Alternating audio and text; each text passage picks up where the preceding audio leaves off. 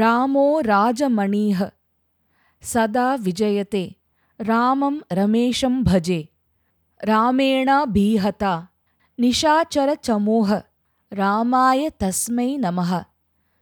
ராஜாக்களிலேயே மணி போல திகழும் ராமனுக்கு எப்போதும் வெற்றிதான். அந்த ராமனை, சீத்தையின் நாயகனை துதிக்கிறேன். ராட்சச சேனைகளை அழித்த அந்த ராமனை வணங்குகிறேன். எல்லா குழந்தைங்களுக்கும் என்னோட அன்பான வணக்கம். நான் உங்க தீபிகா அருண். போன அத்தியாயத்துல தன்னோட பெரும் படையோட சித்திரக்கூடத்துக்கு வந்து சேர்ந்த பரதன் ராமரை சந்திக்கிறதுக்காக நடந்து வந்துட்டு இருந்ததை பார்த்தோம் இல்லையா? சித்திரக்கூடத்துல ராமரோட வாழ்க்கை தம்பியோடையும் மனைவியோடையும் ஆனந்தமா போயிட்டு இருக்கு. பரதன் வர சமயத்துல ராமர் சீத்தை கிட்ட சித்திரக்கூட மலைப்பகுதியோட அழகை பத்தி தான் பேசிட்டு இருந்தாரு. சீதா, இந்த மலைகள் தான் எவ்வளவு அழகா பல வண்ணங்கள்ல ஜொலிக்குது. எத்தனை எத்தனை விதமான மரங்கள், பூச்செடிகள். இந்த மந்தாகினி நதியோட அழகை நாள் முழுக்க பார்த்துக்கிட்டு இருக்கலாம். எத்தனை விதவிதமான மிருகங்கள் சுதந்திரமா இங்க உலாத்திக்கிட்டு இருக்கு. யானை கூட்டங்கள், காட்டெருமை கூட்டங்கள், மான்கள், புலிகள், சிங்கங்கள், விதம் விதமான பறவைகள். அடடா, இயற்கை தான் எத்தனை அழகு இங்க. உனக்கும் இந்த இடம் ரொம்ப பிடிச்சிருக்கு இல்லையா சீதா? பார்க்க போனா எனக்கு அயோத்தியை விட இந்த சித்திரக்கூடம் தான் ரொம்பவே பிடிச்சிருக்கு. இங்க ஒரு கவலையும் இல்லை, ஒரு பிரச்சனையும் இல்லை, யாரை பிரிஞ்ச துக்கமும் எனக்கு இப்போ இல்லவே இல்லை அப்படின்னெல்லாம் அவர் பேசிட்டு இருந்தாரு. அப்போ திடீர்னு அவர் கவனம் வடதிசையை நோக்கி போனப்போ அங்க தூரத்துல காட்டுல ஒரு பெரிய புழுதி படலம் மேல எழும்புறது தெரிஞ்சுது. அங்கிருந்து ஏதேதோ சப்தங்கள் பலமா வரது கேட்டுது. காட்டு மிருகங்கள் பலவும் அங்கிருந்து மிரண்டுக்கிட்டு கண்ணா பின்னான்னு எல்லா திசைகள்லையும் ஓடுறது தெரிஞ்சது. லக்ஷ்மணா, அங்க என்னவோ விபரீதமா நடக்குதே, என்னன்னு பாரு அப்படின்னாரு ராமர். உடனே லக்ஷ்மணன் பக்கத்துல இருந்த ஒரு உயரமான மரத்துல ஏறி அதோட உச்சிக்கிளையிலிருந்து பார்த்தப்போ அங்க ஏராளமான யானைகளும் குதிரைகளும் தேர்களும் ஆயுதம் தாங்கிய படை வீரர்களும் வரது தெரிஞ்சுது. தேர்கள்ல இருந்த கொடிகள்ல மாதுளை மரச்சின்னம் இருக்கிறத கவனிச்சு திடுக்கிட்டு போனான். அது கோசல நாட்டோட அடையாள சின்னம். மட மடன்னு மரத்துல இருந்து இறங்கி ராமர்கிட்ட ஓடி வந்த லக்ஷ்மணன் பரபரப்போட, அண்ணா, அங்கே ஒரு பெரிய நால்வகை படை வந்துட்டு இருக்கு. அது நம்ம அயோத்தியிலேருந்து வர படை தான். எனக்கு புரிஞ்சு போச்சு அண்ணா, அந்த பொல்லாத பரதன் ஆட்சி பீடத்துக்கு வந்தாச்சு. எங்கே நீங்களும் நானும் அவனோட அதிகாரத்துக்கு எதிராக ஒரு நாள் வந்து நிற்போமோன்னு நினச்சி அவன் நம்மளை தாக்கி அழிக்க பெரிய படையோட வந்துட்டு இருக்கான். அண்ணா, உடனே அண்ணியை பாதுகாப்பாக ஒழிஞ்சுக்க சொல்லுங்க. நீங்கள் கவசத்தை அணிஞ்சுக்கிட்டு ஆயுதங்களையும் எடுத்துக்கிட்டு வாங்க. நம்ம மலையில் ஏறி நின்று அங்கேருந்து நம்மளோட பரம எதிரியான இந்த பரதனை தாக்கலாம். அந்த கைகேயி பண்ணின சதியினால சிம்மாசனத்துல வந்து உட்கார்ந்துருக்கிற அவனுக்கு என்ன ஒரு கெட்ட புத்தி பாருங்க. என் கையாலேயே நான் அவனை கொல்லுவேன். நம்ம எதிரியை அழிக்கிறது பாவம் ஒன்றும் இல்லை. அவன் செத்தப்புறம் நீங்க அயோத்தி சிம்மாசனத்துல அமர்ந்து இந்த உலகத்தையே ஆள போறீங்க. இத்தனை நாளா என் மனசுக்குள்ள கொதிச்சுக்கிட்டு இருந்த வன்மம் இன்னியோட தீர்ந்துடும். அந்த கைகேயையும் அவளோட வேலைக்காரியையும் நான் கொல்லுவேன். எதிர்த்து வர எல்லா படைகளையும் நான் ஒண்டி ஆள அழிப்பேன். இன்னைக்கு இந்த சித்திரக்கூடத்துல ரத்த ஆறு ஓட போகுது பாருங்க அப்படின்னு பயங்கர கோவத்தோட பேசினான். குழந்தைங்களா, இந்த லக்ஷ்மணனோட சுபாவமே இப்படித்தான். இது ஏற்கனவே உங்களுக்கு தெரியும் இல்லையா? ராமன் காட்டுக்கு போகணும், பரதன் நாட்டை ஆளணும்னு கைகேயி வரம் வாங்கிக்கிட்ட செய்தி தெரிஞ்சதும் லக்ஷ்மணன் எப்படி கோவத்தோட தாம் தூம்னு குதிச்சான் ஞாபகம் இருக்குல்ல? அதே மாதிரி தான் இப்பவும். பரதன் ரொம்ப நல்லவனாச்சே, இப்படிப்பட்ட காரியம் செய்வானான்னு கொஞ்சம் கூட அவன் யோசிச்சே பார்க்கல. ஆத்திரக்காரனுக்கு புத்தி மட்டுன்னு தமிழ்ல ஒரு பழமொழி உண்டு, கேட்டிருக்கீங்களோ இல்லையா? அப்படின்னா என்னன்னு உங்க அப்பா அம்மா கிட்ட கேளுங்க. ஆனா லக்ஷ்மணன் சொன்னதை கேட்டு ராமர் ஒன்னும் அலட்டிக்கவே இல்லை. என்ன, ரொம்பவே நல்ல மனுஷனான என் தம்பி பரதன் இங்க வரானா? வரட்டுமே. ஆயுதம் எல்லாம் தாங்கி படையோட வரானா? வரட்டுமே. அவனை நான் எதுக்கு ஆயுதம் தாங்கி எதிர்க்கணும்? அப்பாவோட வாக்க நிறைவேற்றுறதுக்காக நான் எப்போ ஆட்சி வேண்டாம்னு சொல்லிட்டு காட்டுக்கு வந்தாச்சோ அப்போ அந்த பரதனை கொன்று நான் என்ன சாதிக்க போறேன்? என்னோட தர்மம், செல்வம், ஆசைகள் எல்லாமே என் சகோதரர்களான உங்களுக்குத்தான். நான் நினைச்சா இந்த உலகத்தையே என் ஆட்சிக்கு கீழே கொண்டு வர முடியும். ஆனா அதுக்காக ஒரு நாளும் நான் அதர்ம வழியை கடைபிடிக்க மாட்டேன். அதர்மமான வழியில எனக்கு இந்திரலோகமே கிடைக்கும்னாலும் நான் அதை சீந்த கூட மாட்டேன். நீயோ பரதனோ சத்ருக்னனோ இல்லாம நான் ஏதாவது சுகம் அனுபவிக்கணும்னா அதை என்னால் நினச்சி கூட பார்க்க முடியாது. அது போகட்டும், நம்ம பரதனை பற்றி நீ என்னதான் நினச்சிக்கிட்டு இருக்க? அவனுக்கு தான் சகோதரர்களான நம்ம பேரில் எத்தனை பாசம் உண்டுன்னு உனக்கு தெரியாதா? பரதன் அயோத்திக்கு திரும்பி வந்ததும் விஷயம் எல்லாம் கேள்விப்பட்டிருப்பான். நான் அவங்க 2 பேர் கூடவும் மர ஊறி தரித்து காட்டுக்கு போயாச்சுன்னு கேட்டதும் அவன் ரொம்பவே வேதனைப்பட்டிருப்பான். கண்டிப்பாக அவன் கைகேயியை கண்ணாப்பினான்னு திட்டியிருப்பான். உடனே என்னை பார்த்தாகணுங்கிற ஆசையில் நம்ம அப்பா கிட்ட அனுமதி வாங்கிக்கிட்டு இங்கே கிளம்பி வந்திருப்பான். அவனுக்கு வேற எந்த கெட்ட நோக்கமும் இருக்க வாய்ப்பே கிடையாது அப்படின்னாரு ராமர். தொடர்ந்து, லக்ஷ்மணா, நம்ம பரதனை பற்றி நீ இவ்வளவு கேவலமாக நினைக்கலாமா? அவன் எப்போவாவது உன்னை புண்படுத்தியிருக்கானா? அவன் மேலே எப்படி உனக்கு இவ்வளவு வன்மம் வந்தது? அவன் மனசு நோகிற மாதிரி நீ ஒரு வார்த்தை பேசினாலும் அது என்னையே புண்படுத்துகிற மாதிரி தான். ஏன் உனக்கு அயோத்தி அரியணையில் உட்கார்ந்து ஆட்சி பண்ணணும்னு ஏதாவது ஆசை இருக்கா என்ன? அப்படி இருந்தா சொல்லு, நானே பரதன்கிட்ட பேசுகிறேன். பரதா, நீ லக்ஷ்மணனுக்கு உன் ராஜபதவியை விட்டு கொடுத்துடுன்னு. நான் ஒரு வார்த்தை சொன்னா போதும், உடனே மறுவார்த்தை இல்லாமல் சரினான்னு ஒத்துப்பாவன் அப்படின்னு ராமர் சொன்னதும் லக்ஷ்மணன் தன்னோட தப்பை உணர்ந்து கூனி குறுகி போயிட்டான். அப்புறம் சின்ன குரல்ல, ஒருவேளை அப்பா தசரதர் தான் நம்மளை பார்க்க வந்திருக்காரோ என்னவோ அப்படின்னா. அது வேணா சாத்தியம். நாமெல்லாம் அரச போகத்துக்கே பழகினவங்களாச்சே, காட்டில் எவ்வளவு கஷ்டப்படுறோமோன்னு கவலைப்பட்டு நம்மளை வற்புறுத்தி கூட்டிக்கிட்டு போகலாம்னு நினச்சி வந்திருக்காரோ என்னவோ அப்படின்னாரு ராமர். தூரத்தில் பரதன் கிளம்பி பரபரன்னு நடந்து வரான். அவன் பின்னாடியே கொஞ்சம் தள்ளி சத்ருக்னன் வரான். பரதன் ஏற்கனவே வசிஷ்டர்கிட்ட கொஞ்ச நேரம் கழிச்சு தன்னோட தாய்மார்களை கூட்டிக்கிட்டு அவர் வரட்டும்னு சொல்லியிருந்தான். ராமன் இருக்கிற குடிசைக்கு வெளியே ஹோம குண்டம் புகஞ்சிட்டு இருக்கு. குடிசைக்கு வர வழியில அங்கங்க மரங்கள்ல மர உரிகள் தொங்கி காஞ்சிட்டு இருக்கு. யானை, மான் மாதிரி மிருகங்களோட உலர்ந்த சாணத்தை குவிச்சு வச்சிருக்காங்க. குடிசையோட வெளி சுவர்ல அம்பரா துளியில பல பலன்னு பல அம்புகள் மின்னிக்கிட்டு இருக்கு. சுவர்ல பெரிய வாட்களும் கேடயமும் கவசமும் தொங்கிக்கிட்டு இருக்கு. இதையெல்லாம் பார்த்ததும் அந்த குடில்ல தான் ராமன் இருக்கணும்னு பரதனுக்கு தோணிடுச்சு. நெஞ்சு படபடக்க வேகமா அங்க வரான்.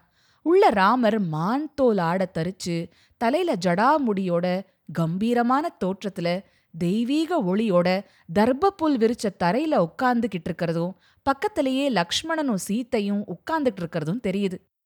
அடடா, வண்ண வண்ண பட்டாடை உடுத்தி கிரீடம் தரிச்சுக்கிட்டு மலர் மாலைகளும் நகைகளும் அணிஞ்சு வாசனை திரவியங்கள் பூசிக்கிட்டு கம்பீரமா சிம்மாசனத்துல அமர்ந்திருக்க வேண்டிய ராமர் இப்படி மான் தோலும் ஜடாமுடியுமா புழுதி பூசின வெறும் உடம்போட தரையில உட்கார்ந்திருக்கிறது என்ன கொடுமை அப்படின்னு நினைச்சு மனசுல துக்கம் அடைக்க, அண்ணா அண்ணா அப்படின்னு கதறிக்கிட்டே நேரா ராமர்கிட்ட போய் அவர் காலில் விழறான்.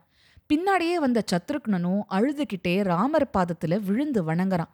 ராமர் அவங்க ரெண்டு பேரையும் எழுப்பி அப்படியே அணைச்சுக்கிறார்.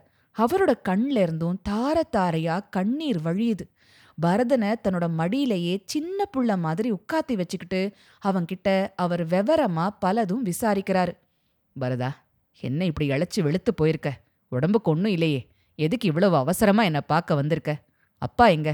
அவரையும் கூட்டிக்கிட்டு வரலையா? அவருக்கு உடம்பு முடியலையா என்ன? அவர் வர முடியலன்னா நீ ஏன் அவரை தனியா விட்டுட்டு வந்த? நம்ம அம்மாக்கள் எல்லாரும் நலமா அப்படின்னு விசாரிச்சாரு. அதோட நிக்காம ராமர் பரதன் ஆட்சி பொறுப்பை ஏத்துக்கிட்டு இருப்பான்னு நினைச்சு அவன் ஒரு ராஜாவா செய்ய வேண்டிய கடமைகள் என்னென்ன, கடைபிடிக்க வேண்டிய தர்மங்கள் என்ன, அவன் எப்படி நடந்துக்கணும், எந்தெந்த காரியங்கள்ல விழிப்பா இருக்கணுங்கிறதெல்லாம் எடுத்து சொல்லி அவன் அப்படியெல்லாம் நடந்துக்கிறானான்னெல்லாம் கேட்கிறாரு. குழந்தைங்களா, வால்மீகி முனிவர் ஒரு அத்தியாயம் பூரா இந்த மாதிரி ராமன் கேட்ட கேள்விகளையெல்லாம் விளக்கியிருக்காரு. நீங்க பெரியவங்களா வளர்ந்ததும் கண்டிப்பா ராமாயணத்தோட இந்த பகுதியை விரிவா படிச்சு பார்க்கணும். பிற்காலத்துல நீங்க ஒரு ஆட்சியாளராவோ ஒரு நிறுவனத்தோட பொறுப்பாளராவோ ஆனா நீங்க எப்படியெல்லாம் நடந்துக்கணும், எதுலெல்லாம் விழிப்பா இருக்கணும்னு சொல்லித்தர ஏராளமான நல்ல விஷயங்கள் இதுல அடங்கியிருக்கு. என்ன ஞாபகம் வச்சுப்பீங்களா? சரி, கதைக்கு போவோம். அப்புறம் ராமர், சரி பரதா, இப்போ நீ எதுக்காக என்னை பார்க்க வந்தேன்னு சொல்லு அப்படின்னாரு.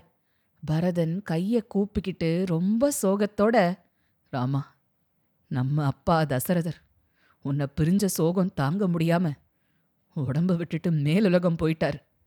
என் தாய் கைகேயோட புடிவாதத்தோட பலனா அவர் உன்னை காட்டுக்கு அனுப்பின பாவத்தை செஞ்சு வாழ்நாள் பூரா ஈட்டின புகழையெல்லாம் இழந்து செத்து போயிட்டார்.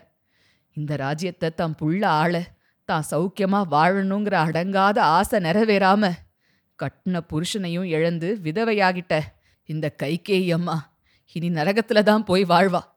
ராமா, நான் வந்திருக்கிற காரியம் ஒன்னே ஒன்று தான்.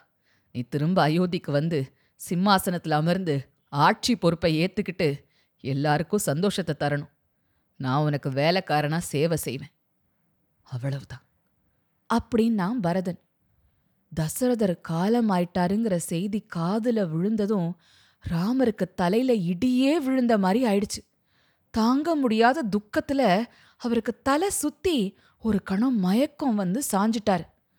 அப்புறம் சுதாரிச்சு எழுந்து, ஐயோ, என் காரணமா துக்கப்பட்டு அப்பா உசிரையே விட்டுட்டாரா? அவருக்கு இறுதி கடன் பண்றதுக்கு கூட நான் இல்லாம போயிட்டேனே. பரதா, நீயாவது அவருக்கு இறுதி கடன்களை நல்லா பண்ணின இல்லையா? அந்த மட்டுக்கும் நல்லதா போச்சு. அவருக்கு நான் கொடுத்த வாக்க மீறி 14 வருஷம் காட்டு வாழ்க்கையை முடிக்காம ஒரு காலும் திரும்பி வரப்போறதில்ல. அப்படியே நான் வந்தா கூட அயோத்தியில எனக்கு என்ன இருக்கு? என் மேல சதா பாசத்தை பொழிஞ்சு என் நல்ல குணங்களை எப்பவும் பாராட்டி அவர் பேசுற வார்த்தைகளை இனி நான் கேட்க முடியாதே. அவர் மாதிரி ஆட்சி பண்ண இனிமே ஒரு ராஜா அயோத்திக்கு கிடைக்குமா என்ன?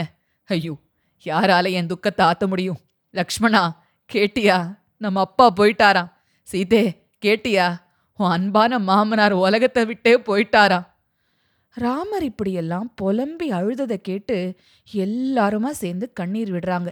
சகோதரர்கள் 3 பேரும் ராமருக்கு ஆறுதல் சொல்லி, சரி, நடந்தது நடந்து போச்சு, நீ மூத்த பிள்ளையா அப்பாவுக்கு செலுத்த வேண்டிய நீர்க்கடன்களை வந்து பண்ணு அப்படின்னு சொல்றாங்க. ராமர் பெருமூச்சு விட்டுக்கிட்டே எழுந்து நீர்க்கடன் செய்யறதுக்கான பொருள்களை லக்ஷ்மணனை எடுத்து வர சொல்லி மந்தாகினி நதியை நோக்கி கிளம்புறார். அவர் நட தள்ளாடி சுமந்திரர் வந்து ராமர் கையை பிடிச்சு கூட்டிக்கிட்டு போறார். நதியில இறங்கி கையில நீர் எடுத்து வார்த்து மந்திரங்களை சொல்லி முறைப்படி நீர்க்கடன்கள் செய்கிறார். கரையில உணவை பிண்டங்களா பிடிச்சு வச்சு இங்குடி பழத்தோட சாறையும் வச்சு தசரதர் அதை சாப்பிட்டு பசியாரணும்னு வேண்டிக்கிறார். இதெல்லாம் செஞ்சு முடிச்சுட்டு ராமர் குடிலுக்கு திரும்பி வந்ததும் இன்னும் துக்கம் அடங்காம தன்னோட 3 சகோதரர்களையும் கட்டி பிடிச்சுக்கிட்டு ஓன்னு அழறாரு. சீத்தையும் அழறா. 4 சகோதரர்களும் ஒன்னா சேர்ந்து அழற ஒலி ஏதோ சிங்கங்கள் உருமுறது மாதிரி பெரிய சத்தத்தோட அந்த பகுதி முழுக்க எதிரொலிக்குது. தூரத்துல தங்கி இருக்கிற படையினருக்கும் மந்திரிமார்களுக்கும் மற்ற எல்லாருக்கும் கூட இந்த அழுக ஒலி காதுல விழுந்துடுச்சான். அவங்களுக்கு தெரிஞ்சு போச்சு, ராமர்கிட்ட தசரதர் காலமான செய்திய சொல்லிட்டாங்கன்னு. அந்த துக்கம் தாங்காம ராமர் தன்னோட சகோதரர்களோட சேர்ந்து அழற ஒலிதான் இதுன்னு தெரிஞ்சிருச்சு. அவங்க எல்லாருக்குமே ராமனை உடனே பார்க்கணும், 4 சகோதரர்களும் ஒன்று சேர்ந்திருக்கிற காட்சியை பார்க்கணும்னு கட்டுக்கடங்காத ஆவல். பரதன், நீங்க எல்லாரும் இங்கேயே இருங்க அப்படின்னு சொல்லிட்டு போனதையெல்லாம் மறந்தே போயிட்டாங்க. எல்லாருமா பரபரன்னு உடனே குதிரைகள்லையும் யானைகள் மேலையும் ரதங்கள்லையும் வண்டிகள்லையும் ஏறிக்கிட்டு உடனே ராமரோட குடில் இருந்த திசையை நோக்கி வராங்க. நிறைய பேர் ஓடியும் வராங்க. வழியெல்லாம் அவங்க கைகேயையும் மந்திரையையும் திட்டிக்கிட்டே வேற வராங்க. இப்படி கூட்டமா ஒலி எழுப்பிட்டு எல்லாருமா புழுதியை கிளப்பிக்கிட்டு அங்க ஓடி வரும்போது சித்திரக்கூட பகுதியோட அமைதியே கெட்டு போச்சு. அங்க சுதந்திரமா உலாத்திட்டு இருக்கிற மான்களும் யானைகளும் மற்ற மிருகங்களும் பறவை கூட்டங்களும் மிரண்டு போய் எல்லா திக்குலையும் ஓடுதுங்க. ஓடி வந்தவங்க எல்லாரும் ராமர் சகோதரர்கள் சூழ தரையில உட்கார்ந்துருக்கிறத பாக்குறாங்க. கண்ணீர் விட்டுக்கிட்டே அவங்களும் ராமர் பக்கத்துல முட்டி மோதிக்கிட்டு போறாங்க. சில பேர் காலில் விழறாங்க. ராமர் அவங்க எல்லாரையும் அன்போட பார்க்கறாரு. சிலர் அணைச்சிக்கிறாரு, சிலரை தடவி கொடுக்கறாரு. தாய்மார்கள் 3 பேரும் கூட வந்து சேர்ந்தாச்சு. அவங்கள பார்த்ததும் ராமர் போய் காலில் விழுந்து வணங்குறாரு. ராமரோட தலையில கை வச்சு அவங்க ஆசீர்வாதம் பண்றாங்க. தொடர்ந்து லக்ஷ்மணனும் சீத்தையும் வந்து அன்னைமார்களோட காலில் விழுந்து வணங்குறாங்க.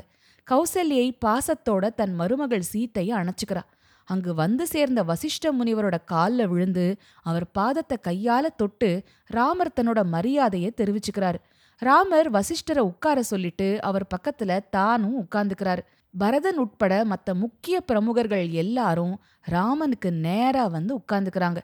அப்போ பரதன் எழுந்து ராமரை பார்த்து கை கூப்பிக்கிட்டு ஏதோ பேச தயாரானான்.